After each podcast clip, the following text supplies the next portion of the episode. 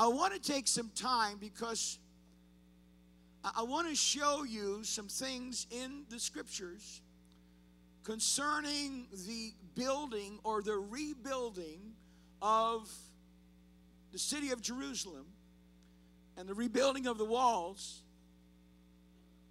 Hallelujah. Linda, you really need a refreshing. Stand up, honey. Come on, lift your hands to heaven. You really, Father, in the name of Jesus, this is your servant. Hallelujah. Oh, rebeke sando rebeto rebando eshete.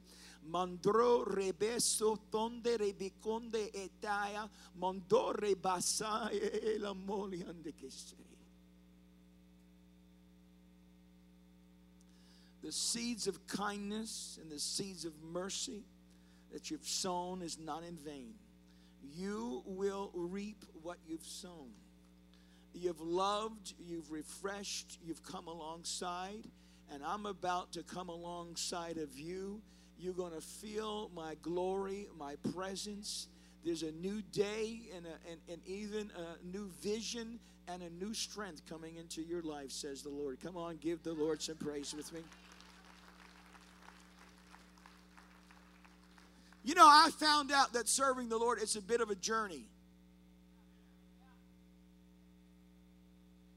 And so I want to take you on a journey today uh, about out of the book of Nehemiah, Nehemiah chapter 3, of the rebuilding of the walls of Jerusalem. But before I do that, I want to uh, look at some scriptures. Chronicles chapter 6 and verse 6, if you'll put that up there.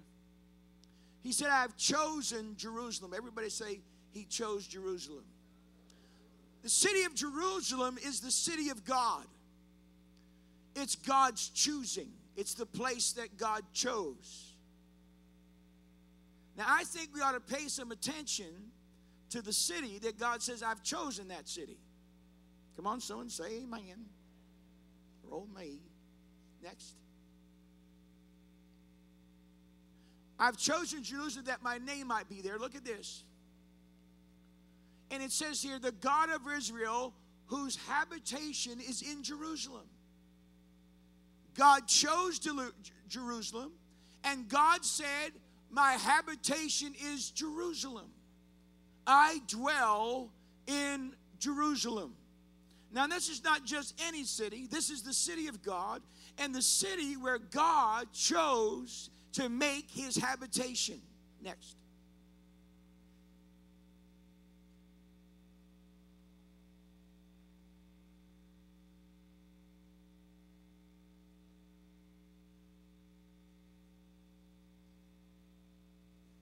He said he dwells in Jerusalem. And the rulers of the people dwelt at Jerusalem, and the Lord dwells in Jerusalem. Next. Notice what it says here concerning the city God is in the midst of her, and she shall not be moved. Next. And notice this what it says it says, in the city of our God, God will establish it forever.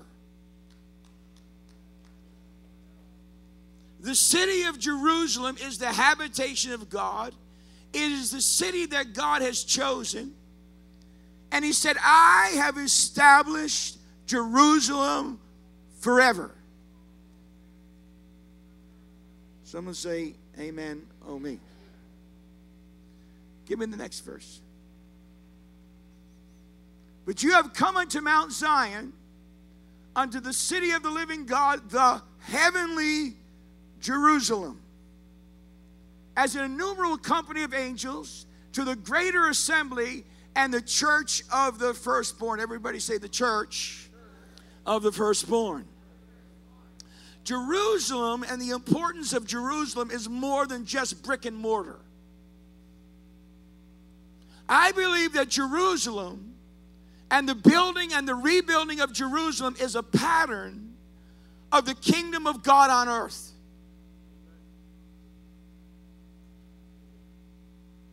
As we examine Jerusalem, and we examine the rebuilding of Jerusalem through Nehemiah, It is the establishing of the kingdom of a God on earth once again, which we are supposed to be about. Establishing the kingdom of God on earth. I want you to notice what it says here. I want you to see how it connects Jerusalem to the church. Turn to somebody and tell them, You Jerusalem. You Jerusalem. Just tell them, say it. Meet Jerusalem. You Jerusalem.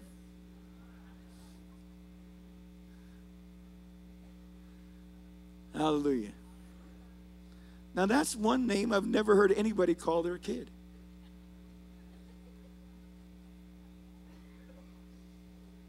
I've heard some wild names.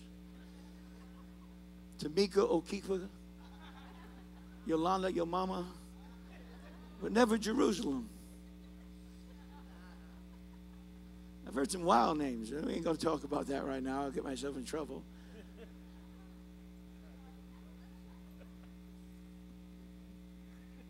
But I want you to notice it's more than brick and mortar. And this Jerusalem that is gonna last forever. It's not about brick and mortar, but it's about people. His discussion about Jerusalem in the book of Revelation has everything to do with the church. Turn to somebody and tell them the church. I want you this next verse. And I, John, saw the holy city, everybody say New Jerusalem, coming down from God out of the heaven, prepared as a bride This Jerusalem that is going to be established forever. This Jerusalem where there's a pattern for the kingdom of God on earth is not necessarily about a geographic location, but it is about a people. And turn to somebody and tell them, You are the people.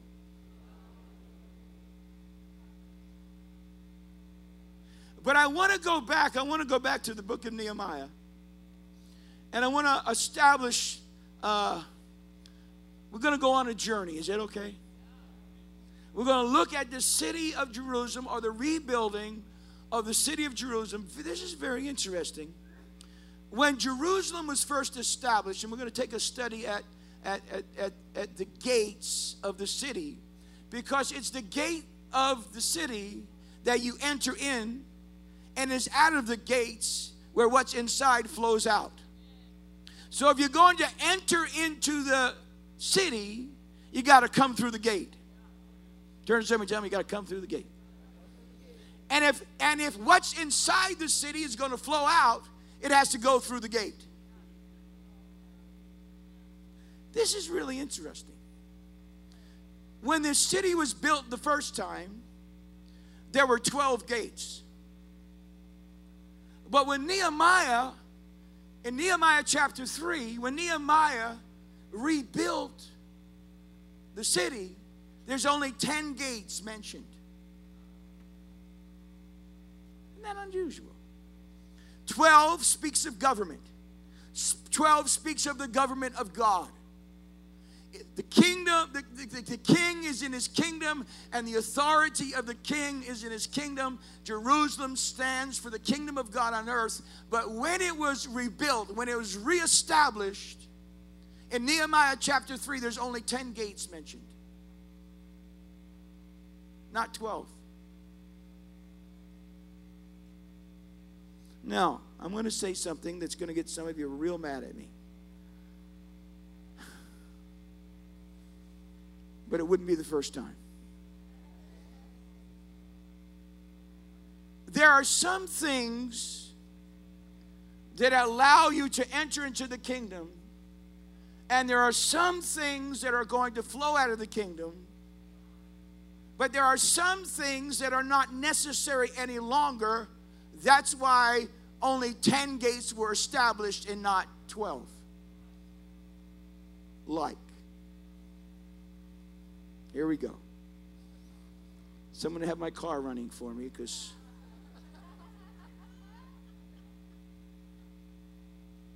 Us identifying with the nation of Israel us being the kingdom of God here on earth has nothing to do with the dietary laws of the nation of Israel. How many eat pork? Well, some of you have enough sense not to eat pork, and I congratulate you on that.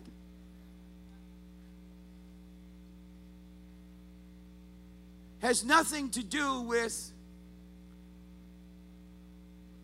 whether or not you wear a prayer shawl when you pray. If you wear a prayer shawl when you pray and that helps you to connect with God, that's fine.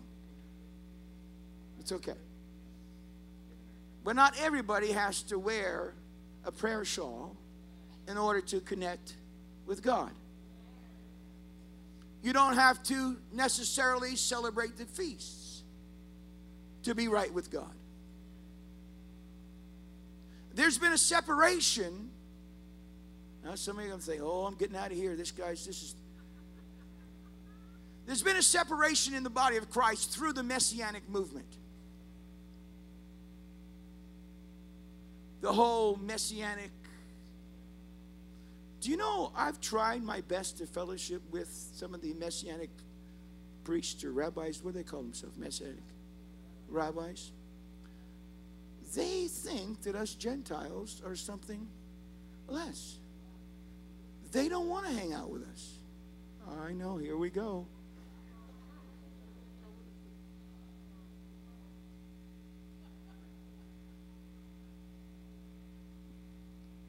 It's nothing to do whether or not you wear a prayer shawl. It's nothing to do with the dietary laws. And if you wear a prayer shawl, that's okay. I happen not to wear one. As a matter of fact, I had one and I gave it away to somebody. I gave it to you? Okay. I did give it away.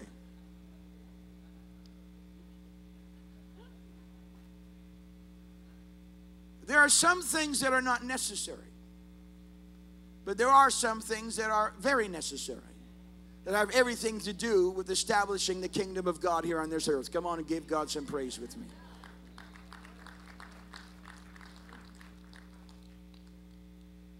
One thing you better make sure you do that if you call on heaven, you call on heaven whether you have a prayer shawl or not, but make sure if you got if you're wrapped in a prayer shawl, which is fine, make sure you do it in the name of Jesus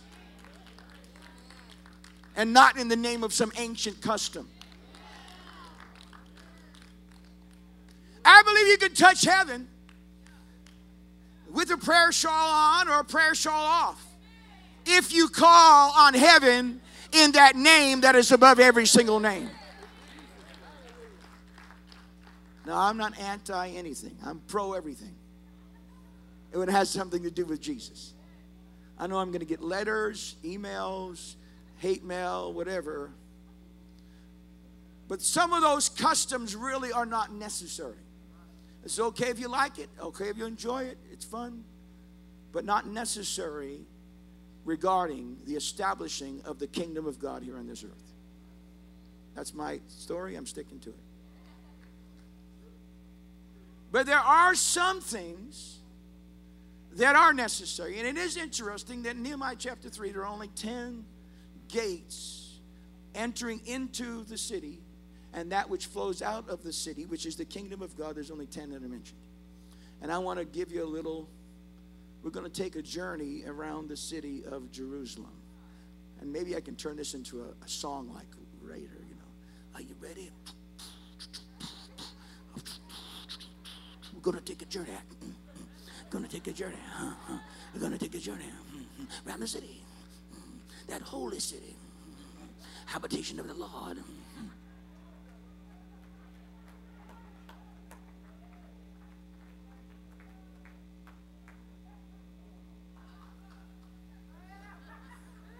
All right, okay. Did you do that, Dan? You did it. You've got that little thing right there. You can do it on there. I know you. It wasn't me.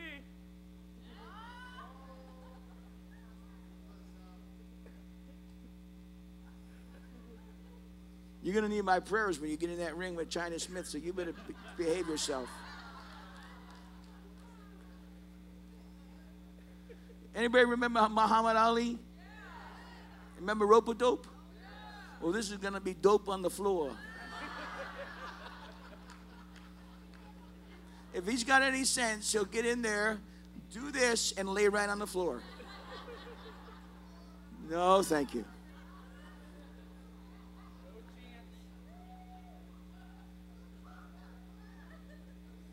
But we're going to go on a journey around the city. Remember, the gates are where you enter into the kingdom, and the gates are where the kingdom of God flows out of. Okay? Uh, can you bring up that graphic? Oh, there we go.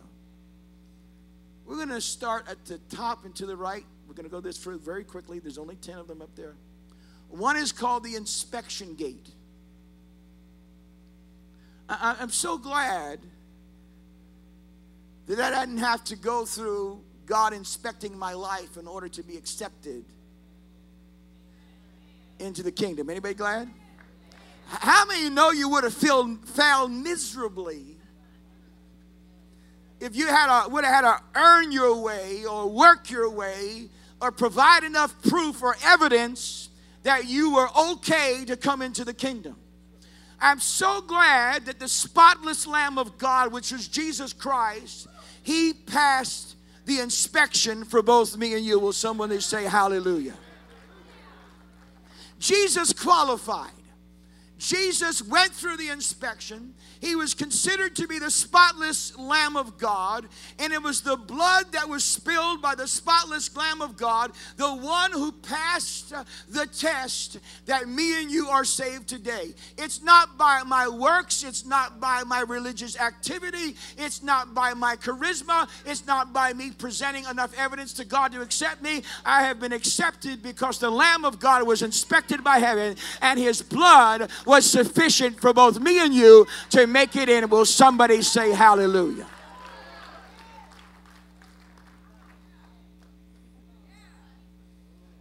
I'm thrilled on that day when I called on the name of the Lord Jesus Christ.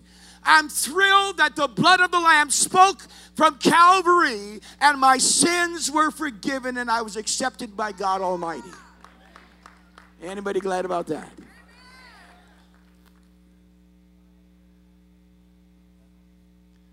Hallelujah. I want you to notice next is the sheep gate. The sheep gate. I have a little bit of a pet peeve, and um, been here for 30 years, so I can share it with you. One of the most important things to God Almighty are His children, are the sheep. I, I am so tired of getting around shepherds who don't smell like the sheep.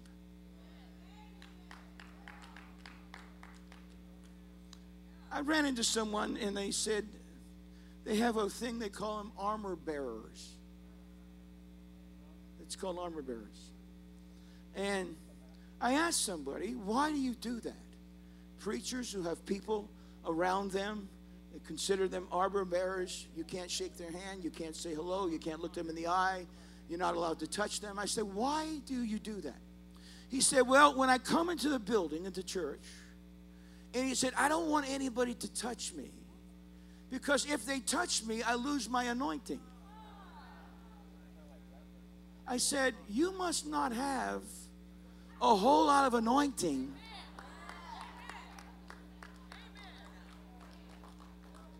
You must not have a whole lot of anointing if you lose your anointing, you being a shepherd, and the sheep rub up against you, let me tell you something. If you're a preacher, a minister of the gospel, a missionary, or just out there, let me tell you something. If you want to present something that will delight the heart of God, wear the, the scent of sheep on your garments.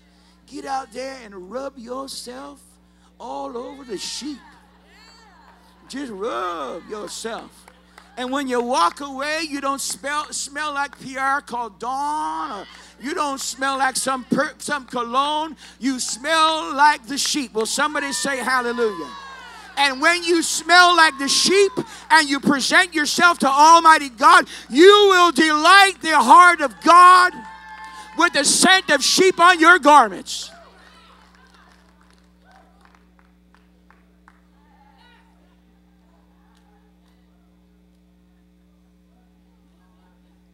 Jesus was criticized for hanging out with publicans and sinners.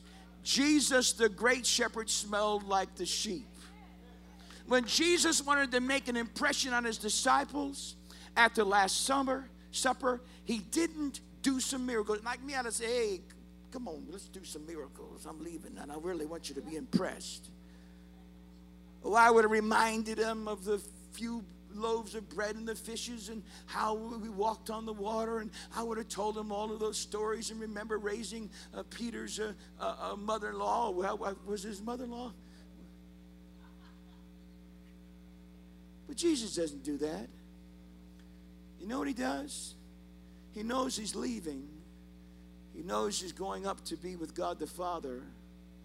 And he wants to go there smelling like the sheep and so when he goes, you know what he does? He doesn't do a miracle, he doesn't tell a story, he doesn't give another parable.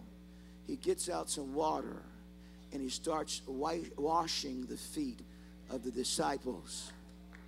Come on, somebody say amen with me. His children are the most important thing. Build buildings, build organizations, do all of the things that we're doing. That's fine and wonderful but his sheep and his children come first.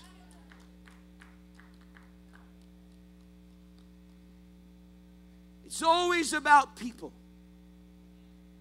It's always about his children. Notice very quickly is the fish gate. That speaks of commerce and evangelism. If you're going to enter into the kingdom, if something's going to flow out of the kingdom, it's got to be evangelism. Evangelism and outreach into a community is the lifeblood of a church. Oh, it's fun to be here and fun to come together and fun to watch Dan try to set the stage on fire with all that smoke. I like it now. I thought I smoked barbecue ribs there for a moment. Dan, that's what we should do. We should scent the smoke.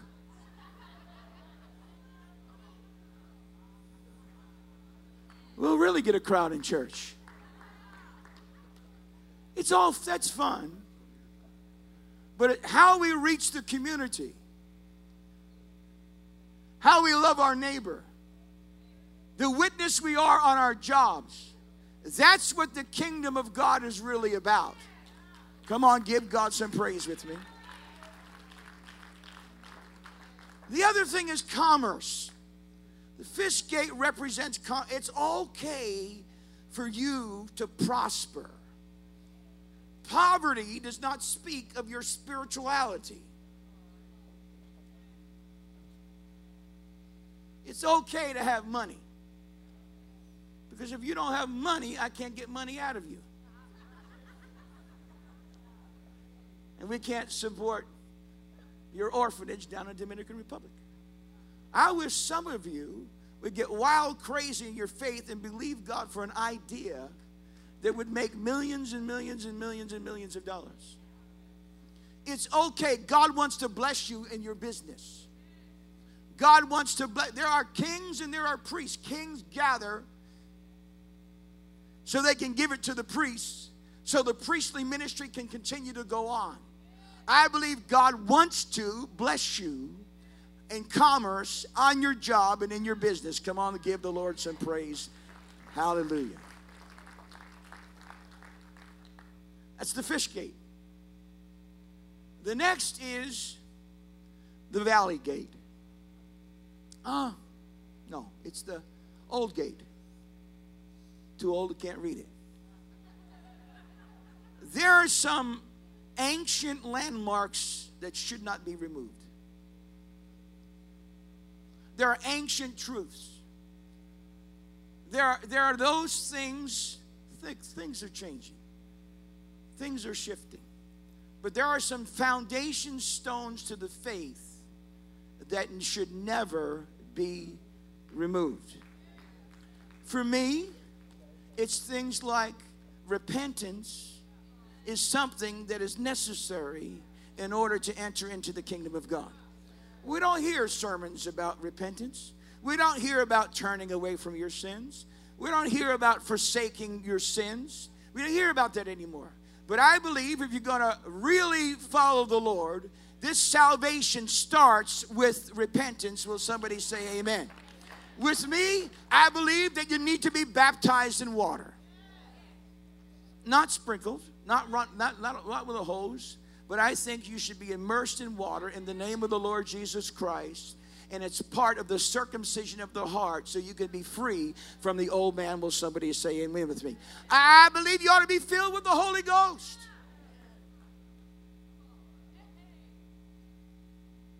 And I believe in the gifts of the Spirit. I believe God wants to fill you with the Holy Ghost and He wants you to speak in other tongues. Now, if you don't speak in other tongues, it's okay, but I, I like it, it's fun.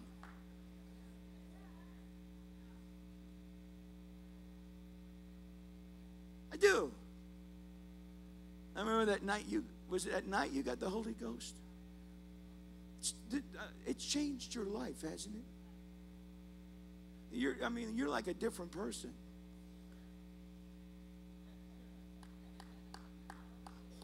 And you didn't get it like, uh, you didn't get it like, it was like, I think she's got it. I think she's got it. It was like a river that exploded, and it, it's so transformed and changed your life. You love it? I do too. That's one of those ancient landmarks Someone say, well, you're just too Pentecostal. Well, maybe I am, but I like it. And it's one of those ancient landmarks that I refuse to remove. Come on, give the Lord some praise with me.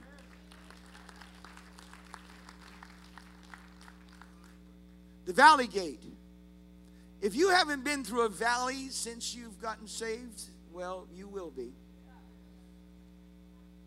The valley experience has everything to do with the kingdom. I know that's one of those things we just want to put over here and never go through it and never go through a difficult time and never go through like uh, a low time. I know we always want to be way up here shouting hallelujah, hallelujah, hallelujah. But sometimes life just happens to knock on your door and you find yourself going through something that you really didn't bargain for.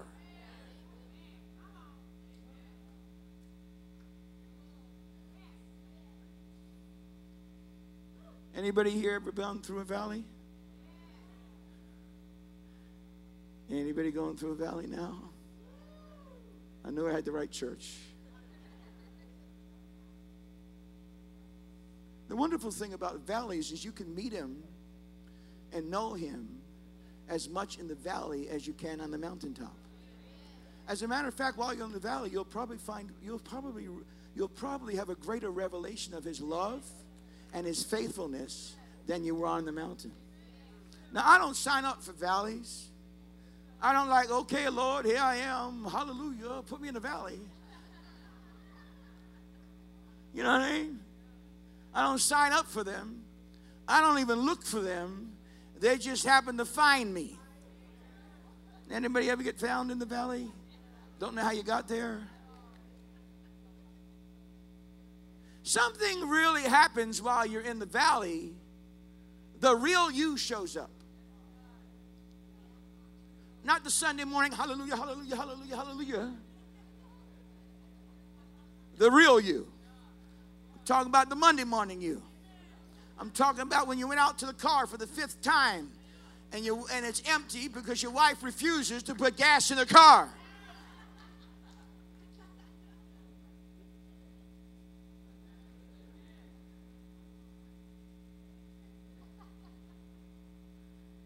In our house, it's the opposite way. I have a gas philosophy that I cannot share with you right now because I don't have the time. That'll be my fifth book I write. But the real you shows up, and let me tell you, when it's all over, when you've gone through the valley, you come to the dung gate. And you understand that you're not the super saint you thought you were.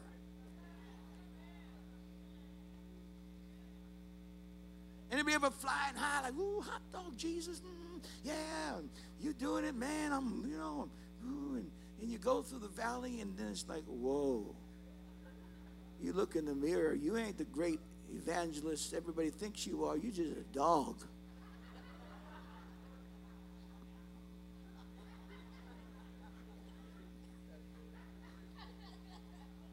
I ain't as fancy as I thought. And you know what? You even smell a little bit. When you go through the valley, the real you floats to the top.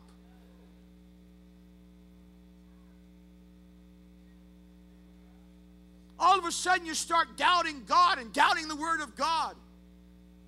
You're looking for somebody or something to blame for what you're going through.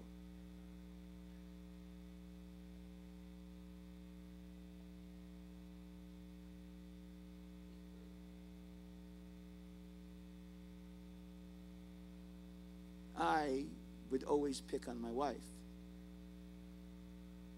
because the kids were too small, I couldn't pick on them.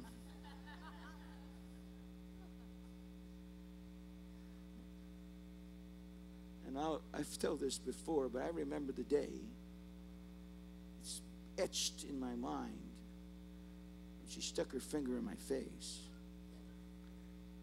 And her finger looked like it was 13 inches long. And she said, I'm the only friend you have left, Buster and you're pushing it.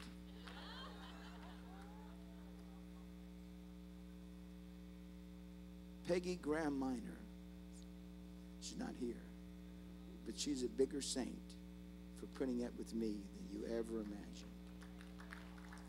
I'm not proud of that, but it is the absolute truth.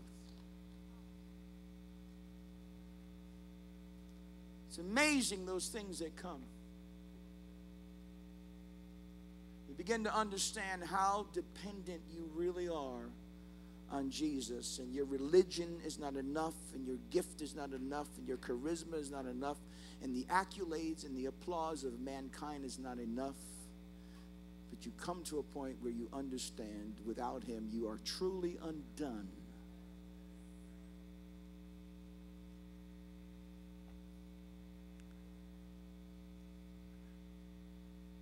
You stink so bad you don't even want to be around yourself.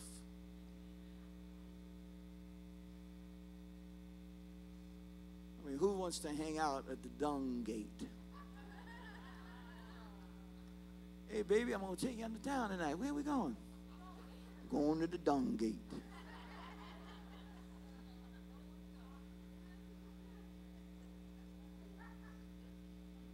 What'd you do today? Oh, I took a walk. Where were you? I was walking down by the dung gate. You don't want to be around you, nobody else does. It's a tough place to be. When all of a sudden you've been through the valley and you start going through this self examination, you realize you're not everything you thought you were. But I'm so glad that that is not the end of this kingdom journey. Come on and give God some praise. The next two that I, I really liked is the first one is the fountain gate. Thank God for those times of refreshing that come from the presence of Almighty God. Thank God for those times when you can sense the rain of heaven. You go through the valley, you understand you're undone, and then all of a sudden the Spirit of the living God begins to flood your life and flood your soul. Thank God for that heavenly drink of water that strengthens you to go on and tells you everything is going to be all right. Come on, tells you that God is not against you, God is for you. Come on, somebody say, Hallelujah. Thank God for that fountain of living water that just rises up inside of us.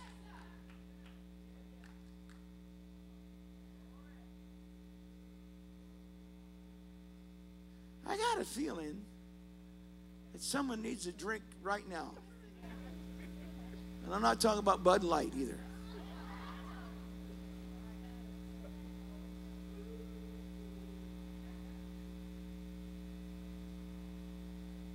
Somebody has just passed through the valley gate.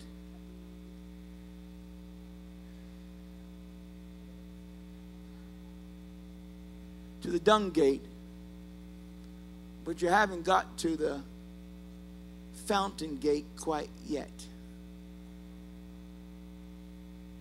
Well, I want to tell you something. The water has not run dry. The fountain of living water is still flowing. And God wants to meet you there. Will somebody say amen with me?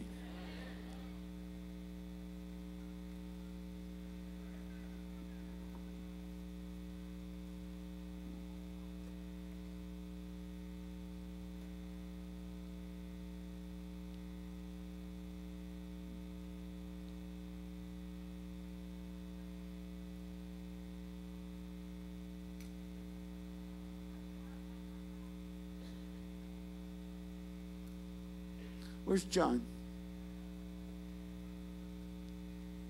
John, come to the piano. Please.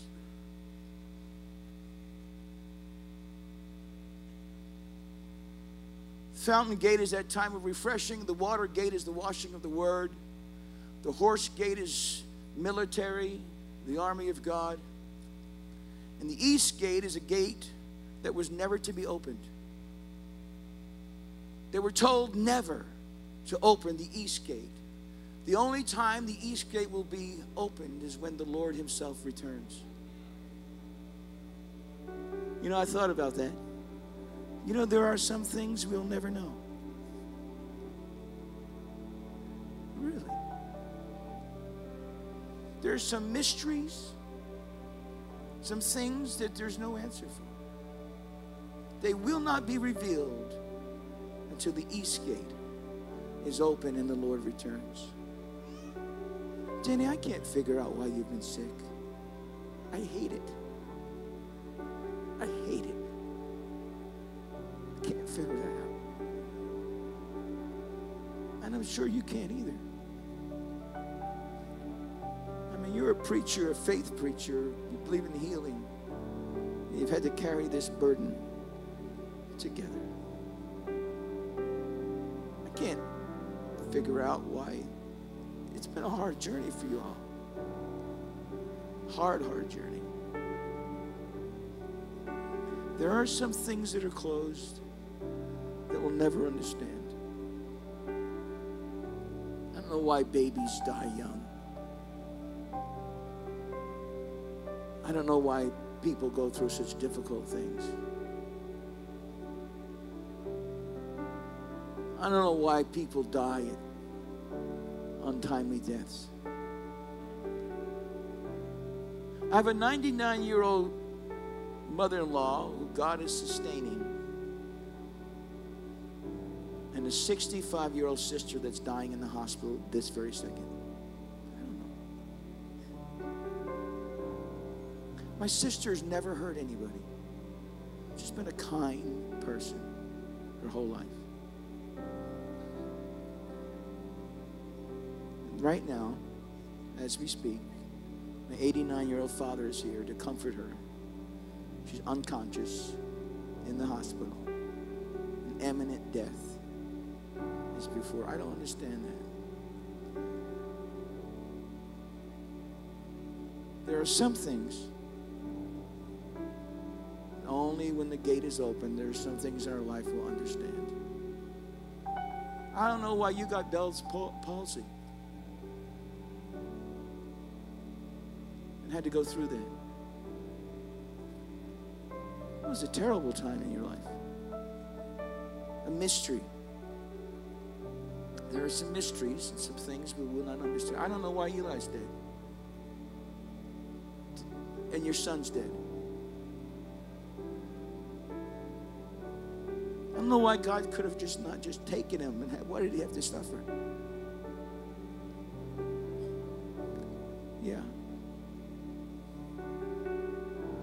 Why you had to go through that, putting a son in the grave and then months later putting your husband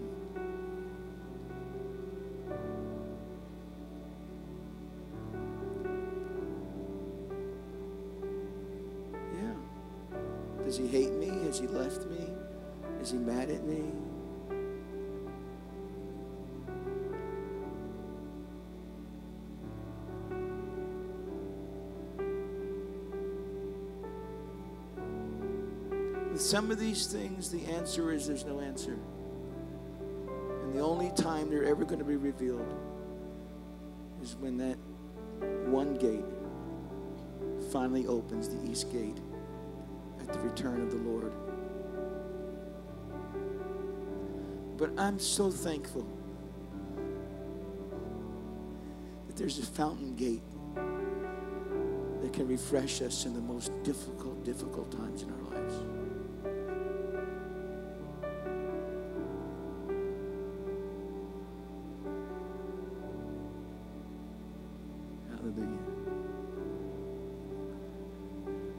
So glad that there's a time of refreshing that comes into our lives.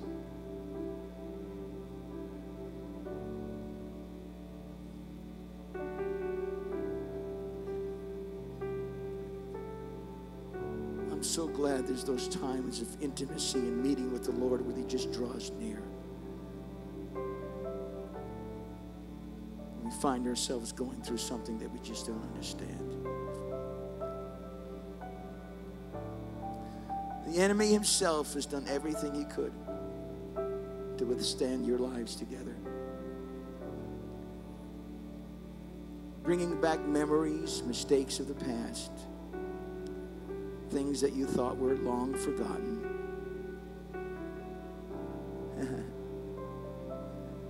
but today, the fountain of the Lord is going to open over your lives today the refreshing of the Lord will be your portion. The fountain gate is pouring out waters of hope, strength. Romboke se mahande ketela mondrese. Indo rebando rebeki sando reando roboshai.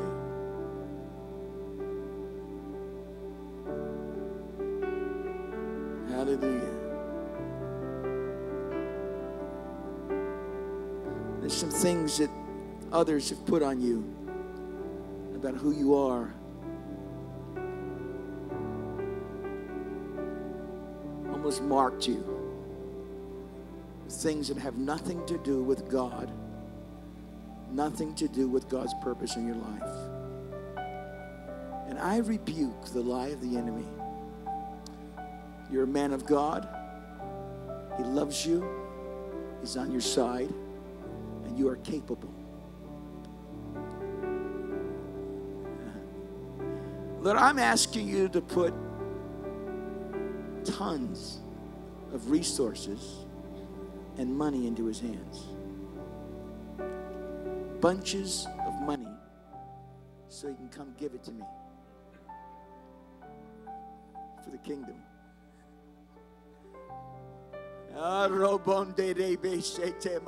Hey, hey, the refreshing of the Lord, the fountain of hope. Iriando ribe sete, mando.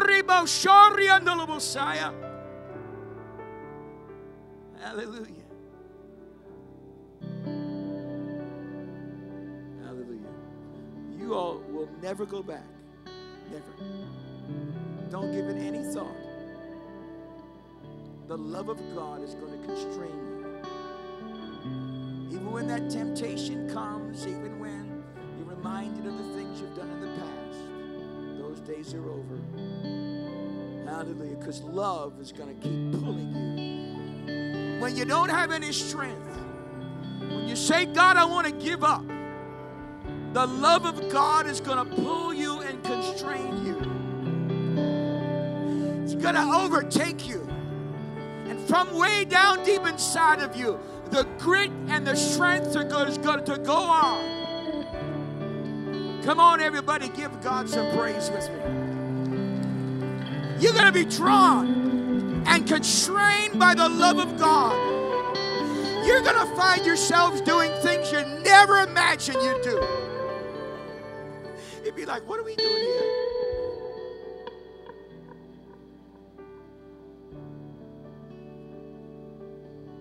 Hallelujah. And, and what God wants you to do hasn't even started yet. It hasn't even begun yet. It hasn't even started yet. Hallelujah. There's a birthing. There's a birthing. There's a birthing. Hallelujah. Of the miraculous in your life. There's a birthing. Hallelujah. Of the word of the Lord coming out of your mouth. Hallelujah. Hallelujah. It hasn't even been born yet. But when it is, there's going to be great glory and great anointing and honor to the living God. Come on, give God some praise with me.